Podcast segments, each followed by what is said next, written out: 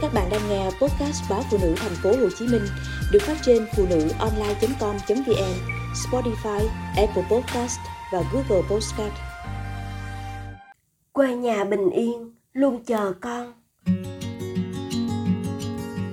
Mỗi sáng tôi sẽ theo ba ra vườn cho cá, gà, vịt ăn. Theo mẹ đi tưới rau, dọn cỏ vườn. Cuộc sống ấy hẳn sẽ không làm tôi cực lòng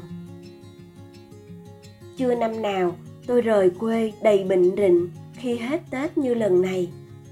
Có lẽ khi đã nhiều năm tha hương, nếm đủ đắng cay ngọt bùi nơi đất khách, tôi mới nghiệm ra người luôn bao dung, yêu thương tôi vô điều kiện, chính là ba mẹ. Nơi bình yên, đáng sống nhất là nhà mình. Tôi lập nghiệp ở thành phố Hồ Chí Minh đã hơn 10 năm. Tuổi trẻ đầy năng lượng và có thừa ý chí dấn thân khó khăn với tôi có hề gì.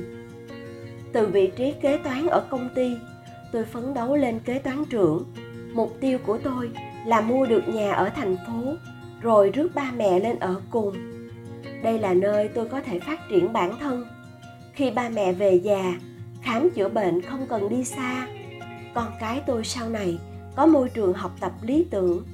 Trong khi tôi háo hức với những dự định lớn lao, thì ba mẹ lại hoài nghi và không hứng thú.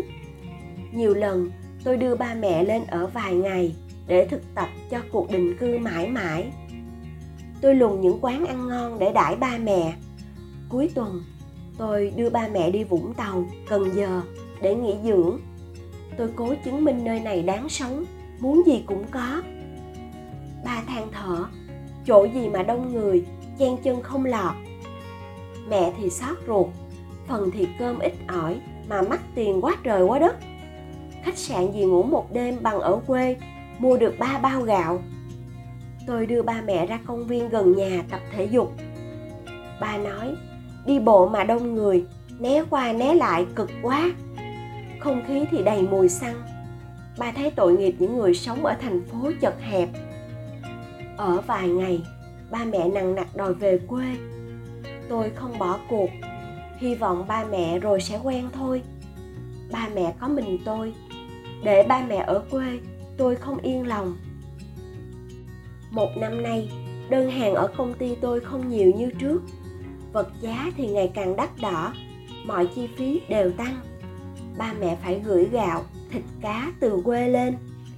Ba mẹ rầu rầu khuyên tôi, nhắm không trụ được thì về quê nghe con. Cá dưới sông rau trong vườn, con không phải lo gì đâu. Tôi bắt đầu hoang mang với kế hoạch bấy lâu. Tết này về nhà, tôi tha thẩn ra vườn cắt bông bí, hái dưa leo, đậu rồng. Ba cầm vợt đi dọc mương vườn vớt cá, tép. Bữa cơm dọn ra bên hiên nhà dưới giàn bầu. Có cá kho quẹt, rau dưa vừa mới hái. Tôi nghe vị ngọt thấm từng thớ thịt ba thụng thẳng hái mấy trái ớt hiểm mọc kề bên gốc chuối, dầm vào chén nước mắm cá cơm thơm phức. Mẹ xới cơm, nồi cơm nấu bằng bếp củi, có lớp cơm cháy vàng rộm. Tôi hít hà chén cơm thơm mùi rơm rạ. Cái mùi đã thấm trong máu tôi từ lúc còn thơ bé. Cử chỉ chậm rãi của ba mẹ thật thanh nhàn, hài lòng. Tôi chợt nhận ra điều ba mẹ cần không phải cuộc sống tiện nghi hiện đại, mà là bình yên với những điều bình dị quê nhà.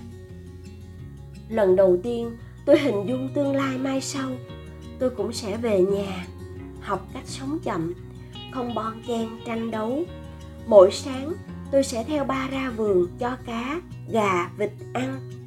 Theo mẹ đi tưới rau, dọn cỏ vườn. Cuộc sống ấy hẳn sẽ không làm tôi cực lòng. Tôi hiểu ra con người ta phấn đấu đến mấy. Cũng chỉ là có mái nhà che nắng mưa, ngày ba bữa cơm với những món mình thích. Và quan trọng là được ở cạnh mẹ cha. Thì đây, mọi thứ có sẵn, chờ tôi quay về. Vài năm nữa con thu xếp xong, sẽ về quê kiếm việc làm vừa sức, để ở hẳn với ba mẹ. Ba mẹ chờ con nghe.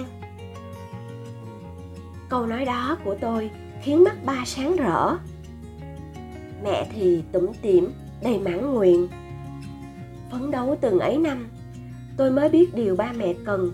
Không phải tôi giàu có, thành ông này bà kia, mà cần tôi yên ổn và bình an là đủ.